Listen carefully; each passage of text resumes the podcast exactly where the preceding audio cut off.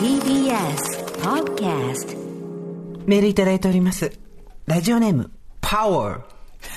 だってあの独自な発音でって書いてあるの。ラジオネーム、パワーはい。さんからでございます。あなた発音いいね。スーさん、ミカさん、おはこんばんちは。いつも楽しく拝聴しておりますあ。りがとうございます。34歳見習いおばさんです。さて今回は私の負けへんで宣言を高らかにここにすべくお筆を取りました。正直に申します。私はリボ払いに端を発した無計画借金が400万円ほどあり、リアル、リアル400万。クレジットカードの返済もままならず、サラ金にまで手を出す始末です。いいよ、いいよ、正直でいいよ。こんな状態になっていることを友人にも家族にも打ち明けられていません。いい人生。いい人生無計画な借金をするのは男だけっていうのは偏見ですからね。女もすなる。現実から目をそらし続けて私はどこかで自分自身を諦めてしまっていました。コロナのこと、家族の病気のこと、この借金のこと、日々衰えていく美貌、美貌っつったね、あんた。いろんなことに気持ちが暗くなってしまい、もうダメだ、逃げてしまいたい。私の人生のピークは終わった後、何度も死が頭をかすめました。そんな時にこのオーバーザさんを知りました。少しでも気を紛らわせたらと、すがる思いで聞いたところ、自分の中で忘れていったくらい、久しぶりに爆笑。かっこ、自分の笑い声を久しぶりに聞きました。そういうのわかる？わかる？わかるよね。久しぶりに自分の笑い声聞いたってあるよね。あるよ、そういう時あるよ。あるあるよそして自分の中で、こういうユーモアを忘れず、柔軟に生きるおばさんになりたい、という人生の希望が、ふつふつと湧いてきました。健全に自分を客観的に笑いつつ、でも自分自身を大事にしたい、そういう気持ちを取り戻せました。今はきちんと現実を見つめ直し、だらしのない自分を清算し、少しずつまた経験を積んで人として成長しようと思っています。借金も法律事務所にちゃんと相談し、まずは計画的に返済します。そうだね。そうしてくれ。そして、将来、40、50、60になった時に、スーさん、ミカさん、リスナーのたくましい先輩おばさん勢に、私も胸を張って入っていきたいです。長くなりましたが、こうして私に自分自身を生き直すきっかけをくれたこのラジオに、感謝してもしきれません。いい決意表明。私は絶対に負けへんで。以上、私の、私による、私のための負けへんで宣言でした。オーバー素晴らしい素晴らしいまあ、400万よ、なんとかなるよ。400万全然なんとかなるわ。大丈夫、大丈なる夫。うん。素晴らしい開会宣言をいただきました、今。海外すぎる。400はいけますわよ。ボリューム12大丈夫ですよ。うちと父親4億ですから、こかして。あ、そうですそうよね。そうそう。まあでも4億の方がこかしやすいかもな。400どう、そっか。でもほら、あのーそう遠くはない我々の知り合いのところにも一人おまとめしたらそれぐらいあったみたいな若者がいたじゃないですか。あ、あ、そうですそうね。でもなんか、まあはいやっぱり弁護士さん頼んでまとめて、ちょっとずつね。まとまとめて土曜日。まとめて借金なさそうローンだけありそう。ローンだけ。うん。そうそう。だけど、ちゃんと繰り越し返済してしてそう、してそう、そうあの、繰り上げてね、繰り上げ、繰り上げ。繰り上げね繰り上げ、返済うそうそう、だから400大丈夫ですよ。まだ34でしょ。生まれたてのおばさんだもの。そうですよ。だって、ここから稼ごうと思ったら、そうそう何年働いて稼げんのね。ねえ、もう、辛くなったら、勝見さゆり夫妻を見てください。うん。最高だよね。そうね。やっぱあれぐい。らいの、うん。寒いた感じ。借金からのそう、そう。はい借金、それはエンジンっていうね。借金、それはエンジンっていう。ねえちょっと、あなたのお父様は 4, 4億4億円だったよのくこかした。でも何がすごいってさ、私絶対これ嘘だと思うんだけど、ん4億借金というか、まあ、負債があって、はい。ね、最終的にん、工夫をしたらしいの、いろいろん。交渉をしたりとか、はいね、で、4億が60万になったって、なんか絶対嘘だと思わない。4億って60万なんないよね。でもどういうお金の動かし方したら銀行から借りて4億、ん。で、まあ、4億になっちゃったっていうところから始まって、で、まあ、返せない実家も取られ、どうのこうの、で、最終的に4億っていうのを知ってから5年後ぐらい父親から電話かかってきて、いいニュースと悪いニュースがあると。うん。実生活で使う人初めて見たからね。どっちから聞きたいパタうん、ーンですね。そうそう。で、じゃあ、いいニュースからお願いしますって言ったら、4億の借金が60万になった。これ超いいニュースじゃないですか。スーパーこんないいニュースなかなかないじゃないですか。でも飛び上がりまして。まあ私、あの、それを継承するね、あれはないけれども、借金を払わなきゃいけない理由はないけれども、でも嬉しいな、父親の借金が。8日60万なんだ。ありがとう。どういう、どういうテクニックを使ったのか知らないけど。悪いニュースもある。うん、ああ、聞きたい俺はその60万が払えないって言われて。小さく残したね、娘そうにね。そうそう。面白いから半分払ってやった。あ、でもいいじゃん、なんかさ。あとは自分で払えって言った。なんか1000ピースのジグソーパズルの最後を埋めてくれっていう話じゃない？いやいや、だけどさ、そのジグソーパズル、私が作り始めたんじゃないからさっていう。出来上がったこの絵なんだよって話じゃん。でも今の方どん、えー、ラジオネームは、パワー。パワー、パワーさんね。パワー、パワーさんは、初回から変わってきた。もう一回。パワー。そうそうそうちょっと発音良くなってるね。パワー私なりに努力してるですわからな。でも今気づいたっていうね、この、いいんじゃないですか。ね。嬉しいね。私たちの番組、あの、これをポッドキャストを聞いてくださって、はたと、ね。そしてしあ、はたと気づいて約束、幸せへの約束手形を手に入れたわけですから、今。手形怖いわ。借金持ってる人が手に入れる手形怖いわ。その手形切れる？大丈夫？切れる？その手形大丈夫？手形っていうキーワード出てきましたパけど。私本当小さい頃から人の保証人になるなだけは言われてきてるから。そうねそうね。そうなんですよ、ずっと言われてきてね、やっぱりこう夫の方のお家で手広く事業をやってる、まあ、登園の方がいてでまあなぜか私と夫に保証人いかがでしょうみたいな。で夫はそういうのほら分かんないから「あいいいいっすよ」みたいな。私はもう断固として反対して相当ちょっとあの嫁としては、うん。文句を言われたと思いますけどそこはやっぱりダメでした。正しいと思います。はい金はうん、貸すときはくれてやれです。そういうことです。保証人になったらもう返すもんだと思わなければいけませんから。本当にね。やっぱりね、うん。貸すと、あら？バッグが新しくなっているとかね。そのバッグが買えるなら、少し返してくれないか、みたいなのあるじゃないですか。あなた人にお貸ししたことあるんですか？バンバンありますよ。ええ全然ありそうなの全然ありますよ。なんで貸してって言われるの？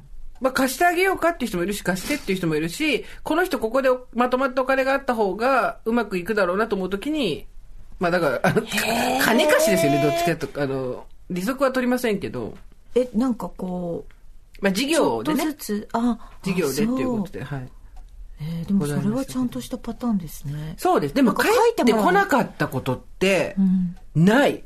書いてもらうもちろんで、あの、借用書はうん、どっちか片方が書いて、うん。いつまでに返しますみたいな感じなんですけど、ん。金銭消費賃借契約書っていうのがあって、ん。これはですね、当事者全員が署名捺印、まあ多いんですね、して、1枚ずつ同じものを持つと。まあ、こうはおつにみたいなことで、うんでいつまでに返す、いくら、毎月、うん。どのタイミングでとか、うん。そういうのも、がっつり書くタイプですね。うーんはい。なんかやっぱりこう借金の額よりもその理由とかも気になるもんねまあまあでも理由がわかんない人には貸さないよ。ね、うん。そうねでもなんか大きく貸す人は逆に多分、まあそれだけの覚悟っていうか、あるから返してくると思うけど、20、30ってのは結構きついんじゃない？ああそうかもね、うんいろいろこうやりたいなんかこう新しいことしなきゃいけない時期だし、生活も変わるしお金もかかるしね。そうそう。私今30万貸してるのが1件と、で、もう1件は30貸してんだ。もうすぐ終わるね。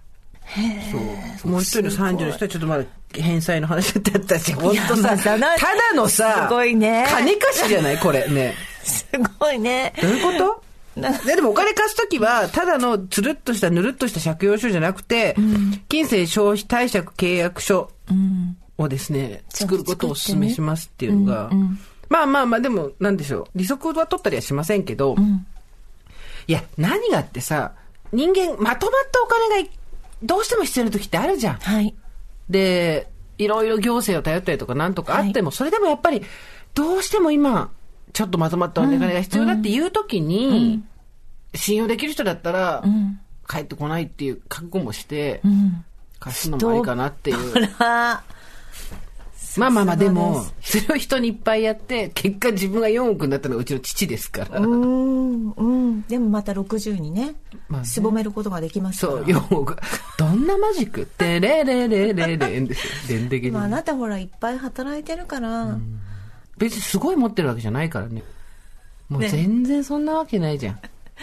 いや、また、働いて稼げばいいやって思える年齢だし、仕事をさせてもらって恵まれてるから、運がいいんですよ、我々は。すっごい働いてますもんねいや、あなたもでしょ。私とあなたちょっと、働きすぎおばさんでしょ。なんなら馬の上とかで寝られるよね。いや、まあ、なんで、なんで、なんでそこ、あわかるわかる。あの、わかるあれでしょ？あの、移動中でしょ？なぜ武士マインド？なぜ武士の気持ち？ちょっとナポレオン的な。働くおばさん、働くおばさんですよ。でもなんかそう貯金もしなきゃいけないしとかさ、うん。なんかそう私30代の頃にやっぱりその時50ぐらいだった先輩がもうあの貯金をちゃんと始めてるって老人ホームを買うお金を貯めてるって言ってて、高いよ、それ。そう。でそうもう50の時点でいくら貯まってるみたいな話を私してて、その時30だったからボケーっと思ってたけど、でもそうだなと思ってもう50ですよ、我々。ハロー50ですよ。ねそうだねはい。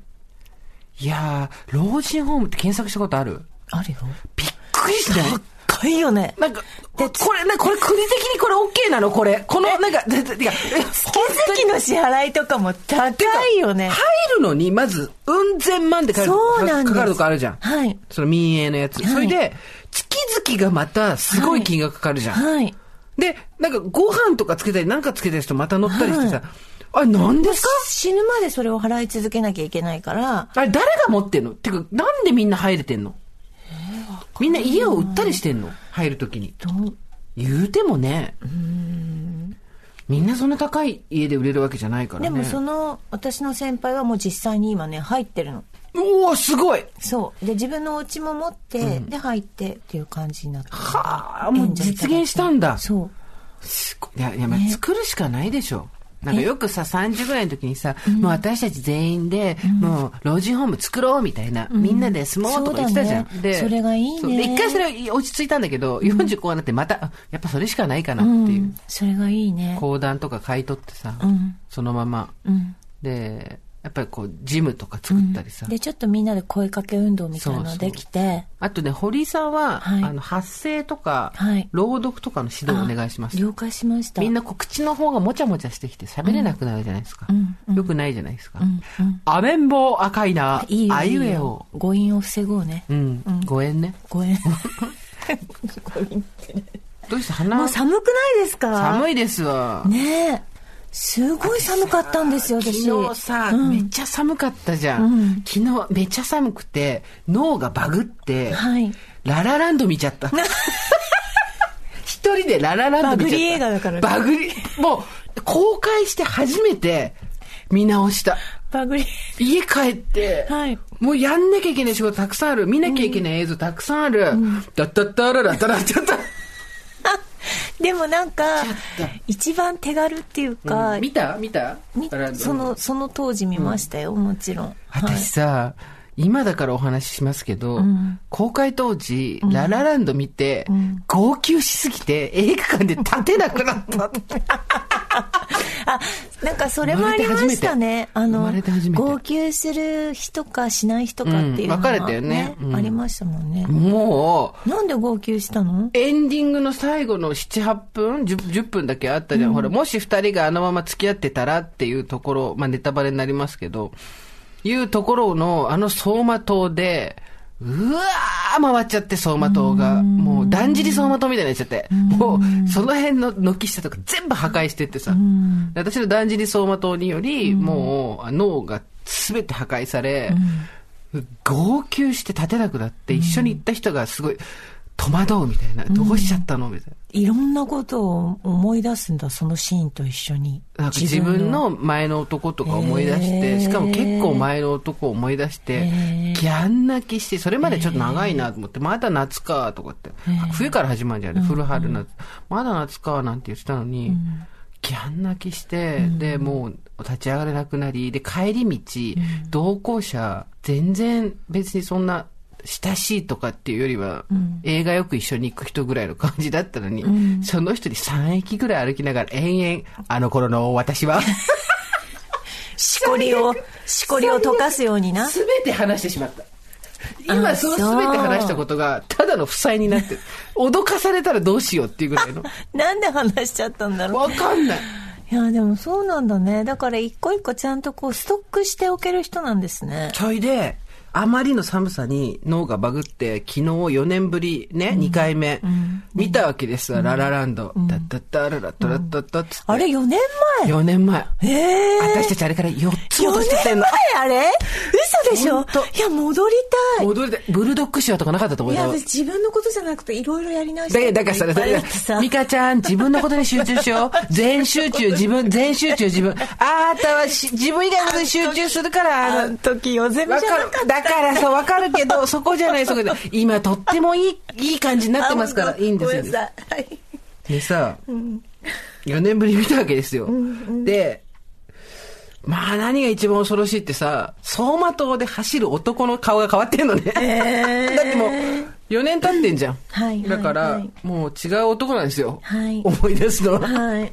いろんな人がぐるぐるぐるぐる回るなんですか。まあ、あその間に一つ声が終わってるっていうだけの話なんですけど。あーすごいね。それでぐるぐる回って、でも、なんであんな泣いたのかは全然、うん。わかんなかったですそうだね。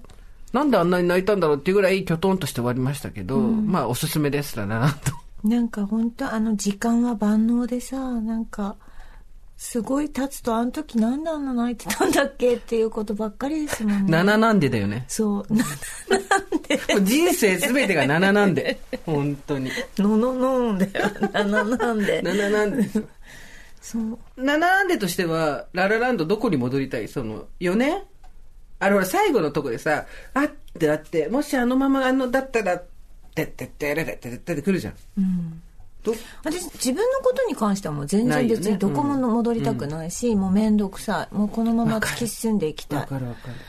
ただやっぱりこうこと子育てとかに関してはうん難しいねこればっかりはね。わかる。じゃあそっちの道を行ったらどうだったか今のような優しい子には育ってなかったかもしれないし。そうよ。はい子育てに関してはそう。いうことです、ね、そうです。うん。まあやっぱりね。いや、私も、あの、死んだ母親の治療方法とかさ、そうだね。あそこで戻ったら、もうちょっと知恵があったら違ったり。ね。でも分かんないんですよ、わそれも。かんないんだよね。7なんでですよ、もう大体人生。いい言葉聞いた。7なんでララランドからの7なんでですよ。いやー、でもさ、いいですか？うんスーさん、ミカさん大変です。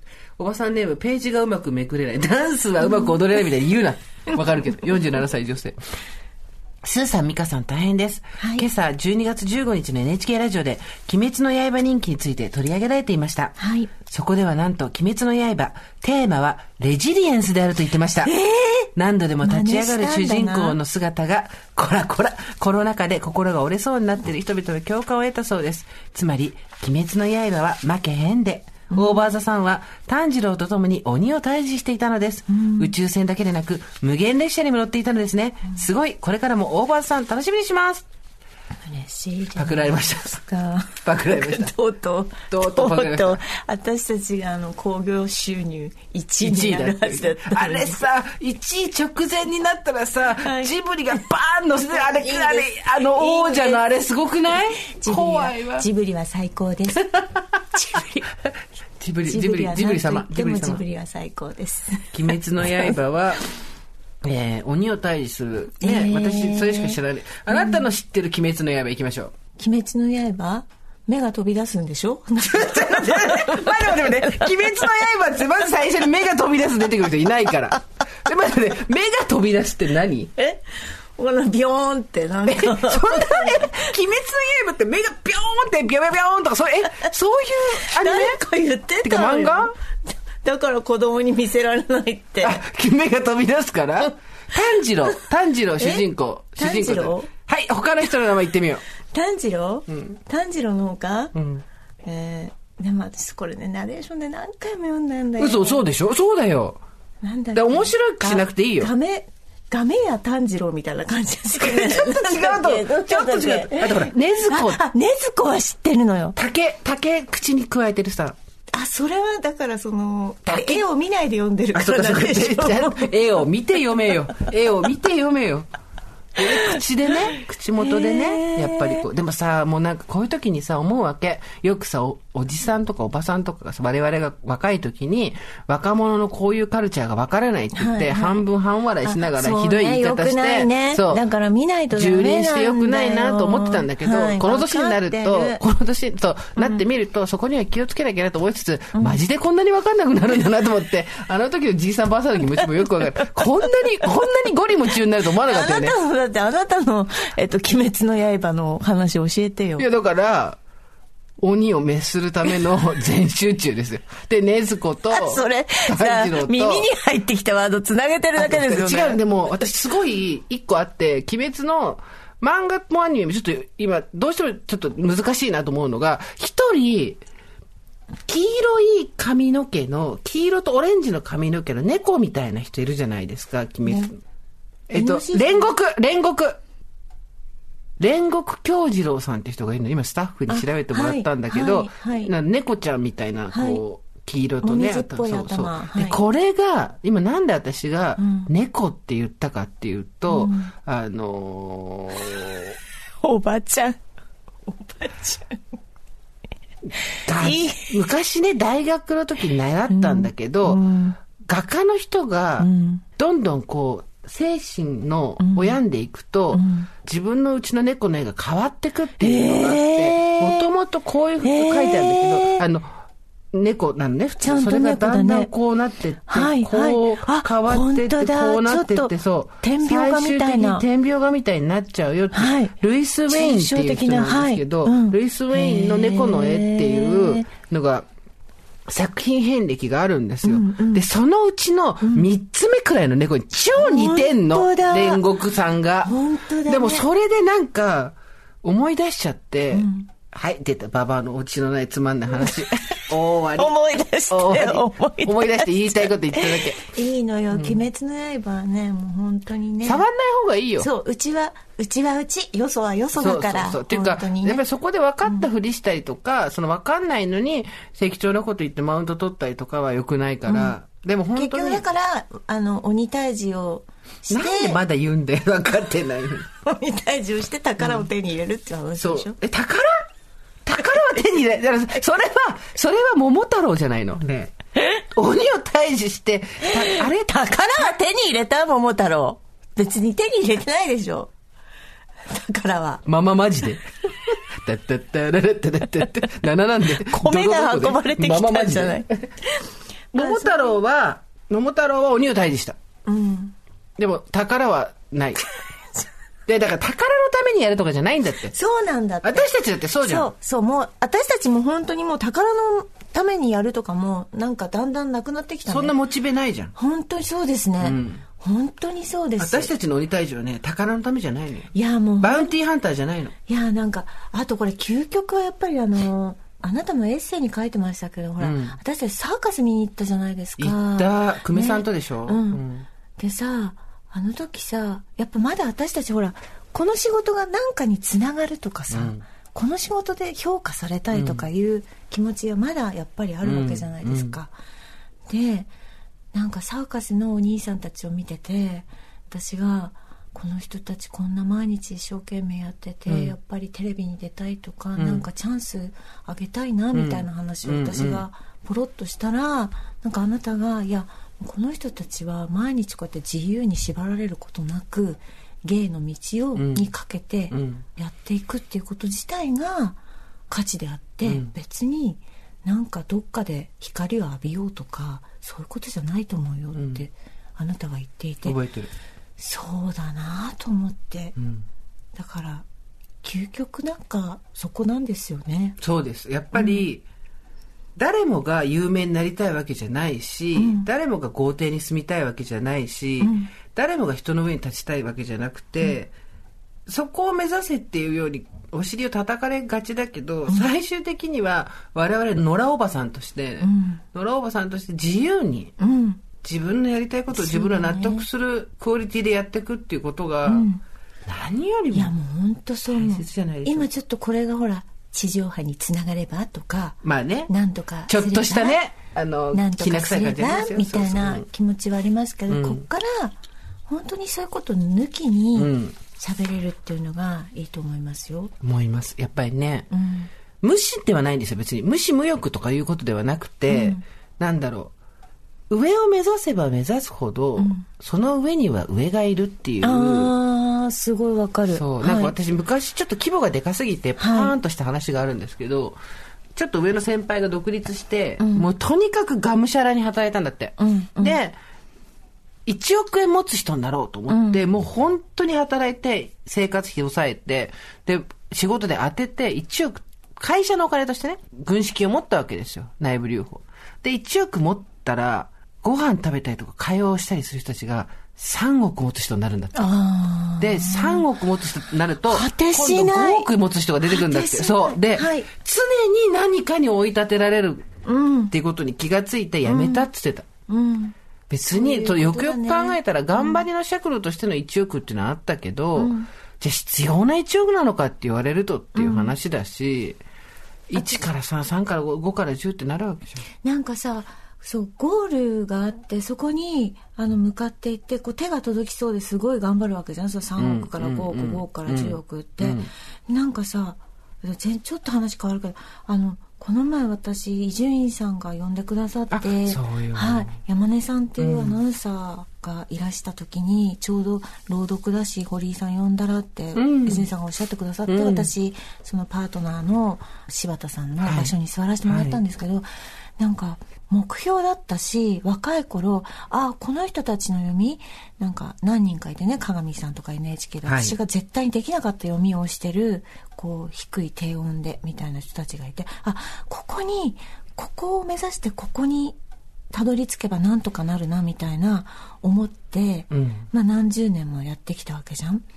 でこの前座った時になんかまあ目標であったし私もそれなりに今頑張ってきてるんだけど、あすんごい先にいると思ったのまだ。あー、なるほど。すごい先にいると思って、でもそれがめちゃくちゃ嬉しかったの。なんか、はいはいあ、この人は目標だけど多分一生この人には追いつかないんだと思って。北斗七星みたいなもんですね。だから、なんか変に手に入る目標とか尊敬する人よりも、もう本当にもう手に入らない人の方がなんかこう価値があるというか、さあ、おばさん、うまく締めらんなくなってきました。思ったことを言っただけ意味があるなっていいことわかる。意味があるなって思った。ここで締められると、いやでも本当すごい離れてる人の方がこういいなと思った。近いと思ったらそんなことないと。マイケル・ジャクソンだってことですよね。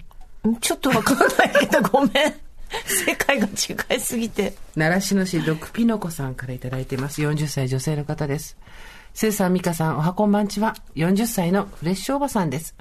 第11回で、VIO 脱毛したら経血が思いもやらぬ方向へ流れるようになったというお話がありましたが、私は脱毛して以来、おなが、おならが体の前の方に出てくるようになった。えー、面白いおね。ならが体の前の方に出てくるようになってしまいました。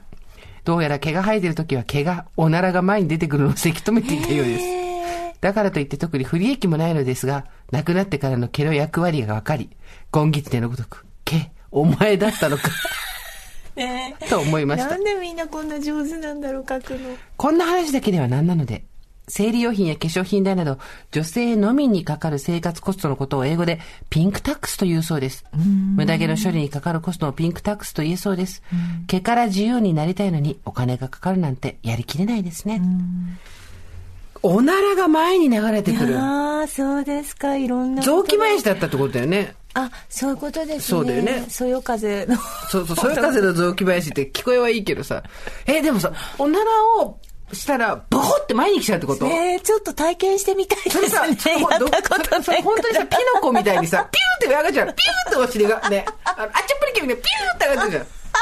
お尻さ、ええおならが前に来るってすごいねなん。か前回ほらお話ししてくださったメールでくれた、あの白髪になると VIO ができできない。ないっていうのもあれ勉強になったね。勉強になりましいやあのさ、やっぱりさ、VIO の心得みたいなのみんなから募集しようよ。そうですね。やったけど、こうだったよって、そのまあ、経血もそう、はい。おしっこもそう、はい。飛び散る方向がおかしくなったっていう人、あとはその、白髪が反応しない、そしておならが前に出てくる。いろいろ、絶対に病院のサイトでは見れない体験なんですよ。素晴らしい。だからちょっとそういうのまとその離婚の話もそうだしそう離婚の今まで話もそう私たちがなんかこのポッドキャストでやってきたことを、人生の後始末っていう本で出しました。いやいやいや、もう、ちょっと待ってそれ死んだ後にやるやつじゃん。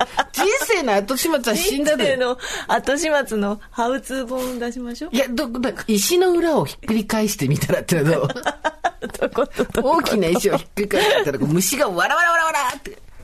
あごめんなさい。今ね、もう次のスタジオここ使うんです。って今ね年末だからちょっとあの忙しくて私たちねまだ肩身の狭い身分なんでこの地上波にねちょっとね。やっぱりね地上波優先なんですといったところで今回はここまでにしておきましょう。はいオーバーザさんでは皆さんからのメッセージをお待ちしています。はい。アルファベット小文字で、OVER ですね。over.tbs.co.jp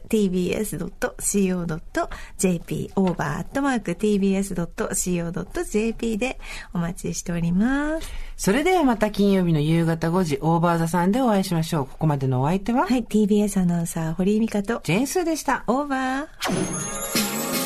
TBS Podcast